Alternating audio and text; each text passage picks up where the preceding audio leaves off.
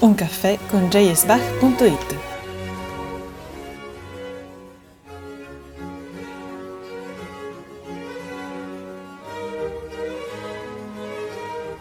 Conducono Chiara Bertoglio e Maria Borghesi. Benvenuti a questo nuovo caffè di jsbach.it. Eh, siamo veramente onorati oggi perché abbiamo una delle più importanti ospiti che avremmo potuto immaginare di avere qui con noi. Eh, sia io sia Chiara siamo veramente emozionate dall'idea di poter fare una fantastica, sicuramente fantastica e memorabile chiacchierata con Tom Kaufman. Once more, welcome to another coffee with jsbach.it. Today, our guest is one of the most famous Bach performers and scholars worldwide, and we are very honored to welcome Mr. Ton Koopman. While he needs no introduction, we are glad to briefly summarize some of his most impressive achievements. Always interested in historical instruments, Ton Koopman graduated in harpsichord, organ, and musicology, and in 1979 he founded the Amsterdam Baroque Orchestra, followed by the Amsterdam Baroque Choir. In the following decades, he gained worldwide fame as a soloist and conductor. He has recorded an enormous number of discs for Erato, Teldec, Sony, Deutsche Grammophon, and Philips, obtaining many international awards. In 2003, he founded his own label, Antoine Marchand, in order to complete the recording of Bach's cantatas. Moreover, Mr. Ton Koopman is very active as a musicologist. He has edited the complete organ concertos by Handel, and he recently worked on Handel's Messiah. He is also Professor Emeritus of Historically Informed Performance at the University of Leiden, an honorary professor at the University of Linz, Lübeck, and The Hague, and an honorary member of the Royal Academy of Music in London. Mr. Koopman is also very active in Italy, conducting here some of the most famous and important orchestras, like the Accademia Nazionale di Santa Cecilia. And he gave a number of concerts as a soloist in chamber ensembles and with his own orchestra and choir. Moreover, he is also famous in Italy for his publications on Bach's cantatas, co-authored with Christoph Wolff, another leading figure in the field of Bach studies. He is a socio honorario of the Società del Quartetto of Milan and an honorary citizen of Verona. So, once again, thank you so much, Mr. Hoffman, to be here and for accepting our invitation. And thank you so much. And we start with the first question. Mr. Koopman, we normally start by asking our guests to share with us a very special memory about Bach. But in your case, I think that the choice will be very difficult. Yet, if you were to choose one or two unforgettable Bach moments, which ones would they be? And also, can you tell us about your first visit to Italy? Yeah, you know, it's difficult to say the most special moment, but one of the special moments was when I was a boy of 10. I was singing in the boy choir of the Matthäus Passion in Zwolle, my birth town, where is the, the famous uh, organ. And um, I heard that as a boy you could sing two pieces in the Matthäus Passion, and even three, I think we did at that point. And uh, so my father went to the priest to ask if it was allowed as a, Catholic child to go into a Protestant church to sing there. And the priest was very open and he said, I, I think they speak about the same God. So of course it's possible. And there we were sitting with 80 boys, enormous amount of people. Um, we had 10 rehearsals um, of an hour before that happened and uh, then sitting on these enormous benches with boys who were, when they were not singing, making noise, and there were some ladies from the choir or around the choir who were just trying to keep them silent or just doing it. and the second half, they all were away because they had done, and I was allowed to sit there alone to listen on this enormous space uh, to the Matthäus Passion, the second half. And I remember this moment sitting there alone and um, sitting very close to the orchestra and choir and seeing everything happening. And it was a great moment. And the other moment is still because I thought, let's stay with the Matthäus Passion, was when I came back from Canada. And um, I, in the morning, I was, I came home uh, Monday morning, and in the afternoon, I got a message from the Concertgebouw Orchestra. Could you take over the Matthäus Passion of Harnoncourt?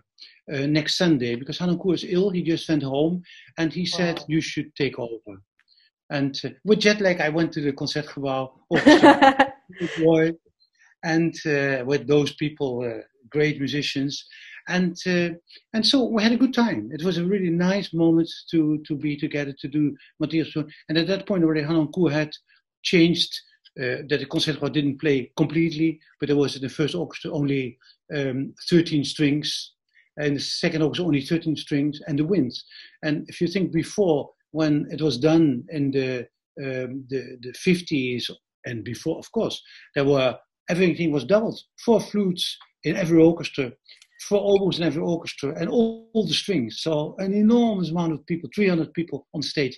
So a big change had been made there, and I discovered as well that with a modern orchestra, if you ask to do less vibrato, to slow, have a bow, a much slower movement, uh, that a different sound was there, and that musicians were open to do that. So I would say those are, between many others, uh, because I remember as well, again a Matthäus Passion, which I once did in the German festival in Ansbach, where Peter Schreier, who just died, was the evangelist. And, um, and Peter was standing there like that to the to the audience, what they did to Christ, and uh, but we had a good time, and we later we made a recording together, and uh, I felt he was a good musician, and uh, he stayed all the rehearsals to see to write down what I did, and so it was a nice moment as well. Wow, thank you very much. And Maestro, your longest and most structured experience in Italy was that of the Settimane Bach in Milan. From 1994 to 2004, the Società del Quartetto of Milan promoted the performance of the complete cycle of Bach's sacred and secular cantatas. In those years, you nearly became a citizen of Milan, since you visited the city annually and performed more than a concert every year for a decade. At the same time, you were working on your own most ambitious project, the complete recording of the cantatas. Can you share with us some memories of that period and of your activity in Milan, please? Yeah, uh, I mean, Sandro Boccardi was the first one to bring me to Milano with his uh, uh, uh Musica e, e Poetica. Musica Poesia San Maurizio. Yeah, San Maurizio. Uh, he, he was the first one to introduce me. I remember playing on the organ in San Maurizio, uh, doing concerts with Jordi Savall, playing myself, playing with my wife, doing all kind of things. That was my first, and I discovered a very warm audience in Milan. Of course, in a small setting, small church, beautiful church, the nuns. And um, when I started with the Bach cantatas, uh, Maria Majno knew that I had started that. And for her, we were sometimes a very great help because we did cantatas that nobody else did because yeah. we were recording them all. And so we sometimes kept an eye on each other, knowing that they needed cantata this and that, and that we were at the point where they needed it in the concert that we were recording that. So that was a great thing. But the, the good of our cantatas was that we wanted to do concerts. We didn't want to record it only to sit in the studio or in the church, uh, but as well having experience with, the, with concerts, with the audience, and then record them. And so Milano was a fixed place. We sometimes came twice a year there. And uh, um, so we knew the church, beautiful church, and I still love to, to go in, in the San Simpliciano, where we mostly did it, and with a bigger work in San Marco. Uh, beautiful monuments of it, of, of uh, Milano, which as a tourist you should know, because it's, uh, Milano is a, is a tourist town, very beautiful, as well the 19th century part and uh, and so I, I started to to um, to be there often, talk with Maria Majno. Um, then at some point, Antonio Magnocavallo came uh, as the president, and we became real friends. And so I I deployed very when when he died uh, last year. We had a conversation with with each other in uh, maybe a month before his death, and uh, so he, I really miss him. And so there are many more people in Milano which you started to see every time, and suddenly they were not there anymore. And you were wondering, hey, are they dead? What what happened to them? But the audience was big, and in a place like Milano, where you would think the German music, Bach, is it so known there? I mean, there was a crowd every time. It was full every time, and the audience, when you left the church, they were waiting to get signatures, they were waiting to um, to talk with you a few moments and to say how beautiful it was, etc. Now, I, I really like the Milano uh, audience. Particularly Milano audience, it was very warm and it's still very warm because we were there last December and uh, it's still like that. Yeah.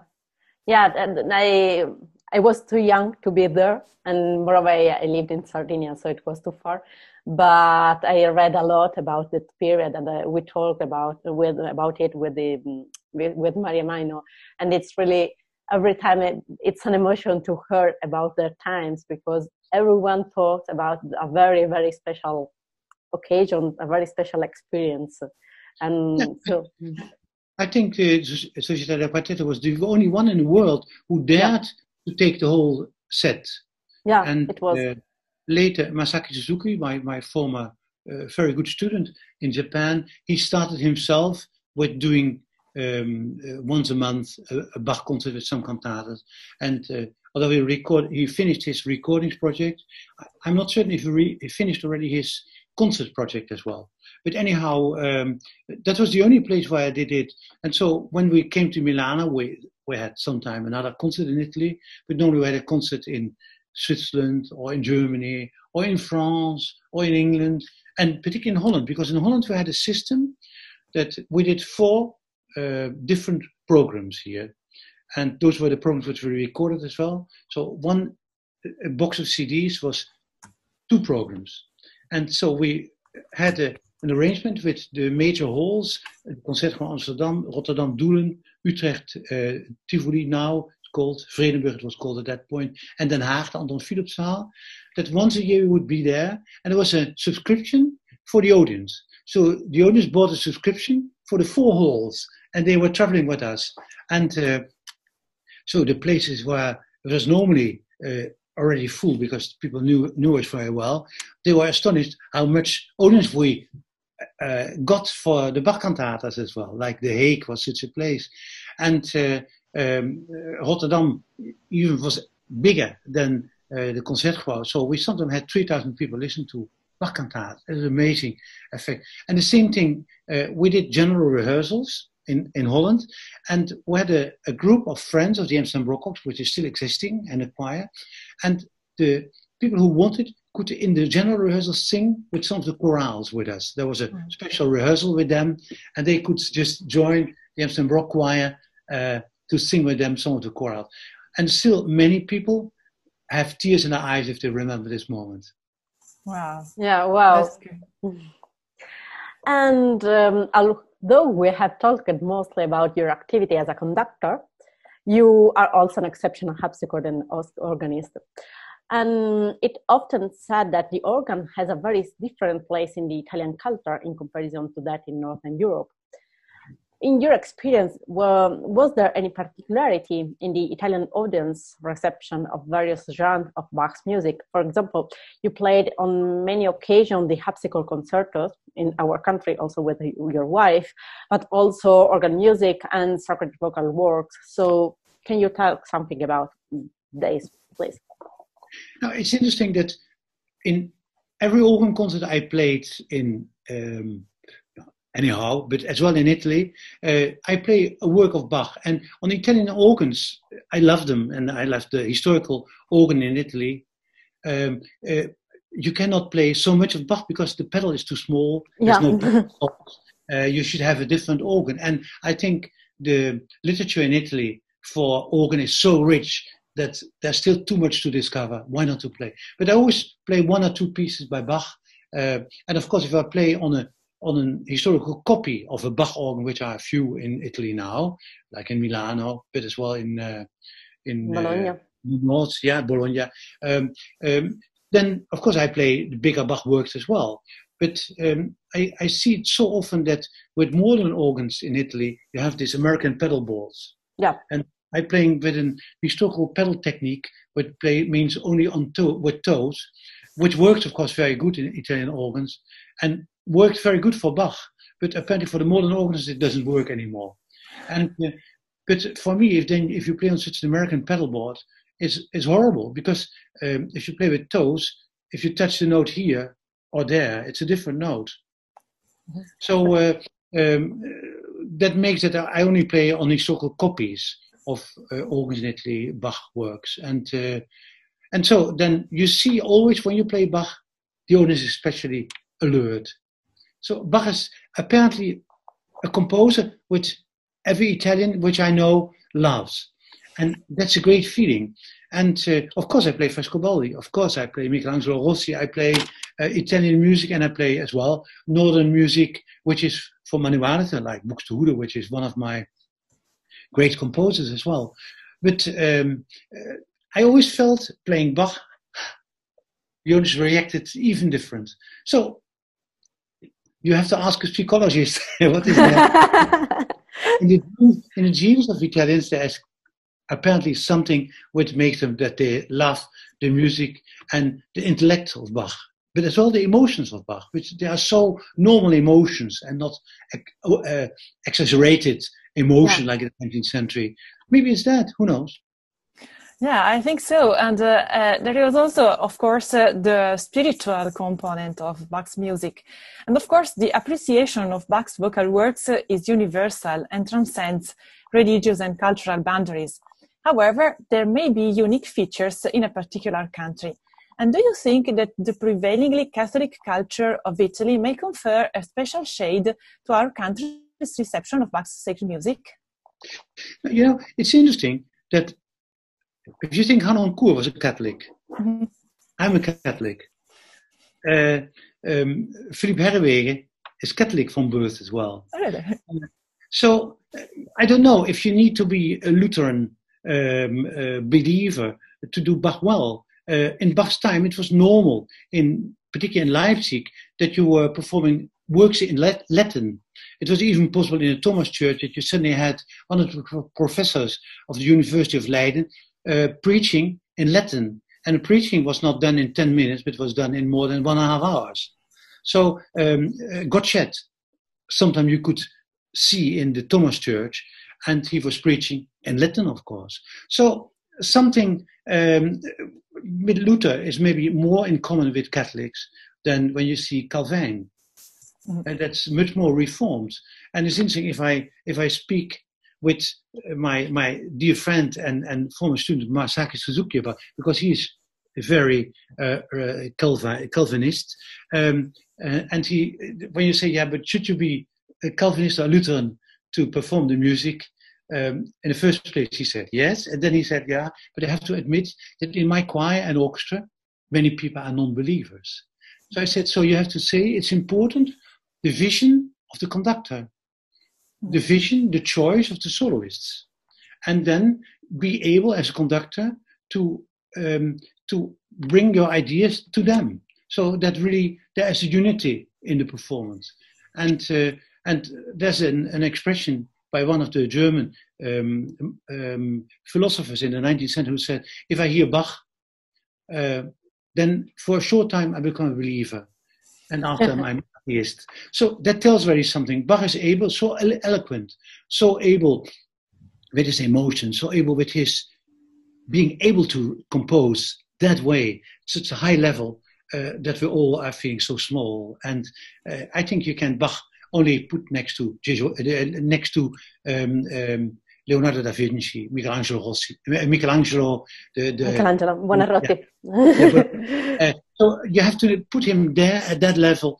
um, uh, Shakespeare, and we cannot compare with anybody. So that makes it well that universally people love his music. I think. Wow, that's great. Yeah, that's really great, and that's absolutely that's that. And um, to remain on vocal music, on vocal sacred music, as concerned the Italian solo singers and choirs, do you think that they may bring a particular light to the performance of Bach's works, or will there always be challenges as concern the vocal technique, articulation, or overall approach? So the idea that they are not coming from Northern Europe. I, I think if you're very musical, if you're a good musician, it doesn't matter where you come from. You will you will do it well. Um, but uh, in Italy, of course, the whole bel canto singing is against Baroque music. It is in Italy now the younger singers who you can find who can sing with little vibrato. but before all Italian singers had too much vibrato and wobbling voices, as we call them, and uh, they were sometimes extremely musical, but not used to sing those very quick coloratures. Because for colorature you have different, you need a different technique, and uh, uh, happily things have changed as well. Many young singers changed themselves because they felt to do Bach, I should do it different. And, uh, and then I think Italian singers are bringing emotion to music. Many Germans are very well, yeah. and some of them are extremely musical, and of course they will bring something. Um, but but uh, I think for Bach it's important to be intelligent. I think as a singer as well um, to understand what you do. As well, text pronunciation is an important part. Yeah. Um, for uh, some Italians, um, the German uh, trans, uh, uh the, uh, the the how do you call it the um, the, the, explanation of the, the, the, pronunciation of the text um, is difficult because it's such a different language. So for some others, they say, okay, we'll take some lessons. Why not? It's like if you say to a singer or to, to an orchestral musician, uh, we don't use Vallotti, which I hate, by the way, uh, but we do um, the tuning by Werckmeister, uh, or we do mean tone. And um, if you explain, then there are singers who will come in a rehearsal have no idea what you talk about still, and there's people who discovered on their telephone that there is Werckmeister. There are all kinds of tuning there, so you could really um, look look it up, try it out, and be prepared in the rehearsal. If you have to sing difficult coloratures, you have to sing them in tune because that's the other side. Um, then you have to be versatile in those intonation practices. And uh, with orchestra in, in Amsterdam Baroque, everybody is able to play mean tone because we play music from the time of Monteverdi, um, uh, Buxtehude. Um, so you should play mean tone, otherwise it doesn't work. They are able to, to play in 465, tone, uh, the high pitch, uh, and low pitch. Um, and so people are trained on that. And if they come in and uh, they play a, a, a, few concerts with us and it doesn't work, that would be a reason not to ask them again, although they are good musicians. So it's important not to be um, too lazy and to say, okay, Vallotti is fine on the violin because all the open strings are in tune. No, just tune them a bit out of tune and and uh, and learn that a sharp is lower than a flat, and it gives a completely different sound. And uh, so uh, I always did that. I always convinced people to do that. Singers as well. And uh, and the good thing is that you see one of the singers who is working with me all the time, the Bach project already before, was Klaus Mertens. And if Klaus Mertens is talking about the word Christ or Jesus, there are different ways where he is pronouncing it. He's explaining it. At one time, the Jesus, the little child, the lovely person, the person who's angry, the person who is sad. I mean, all the time, Klaus has a different voice, and I think that's special when you when you speak the language so well that you can able to do that. But I know good Italian singers who can do Bach very well.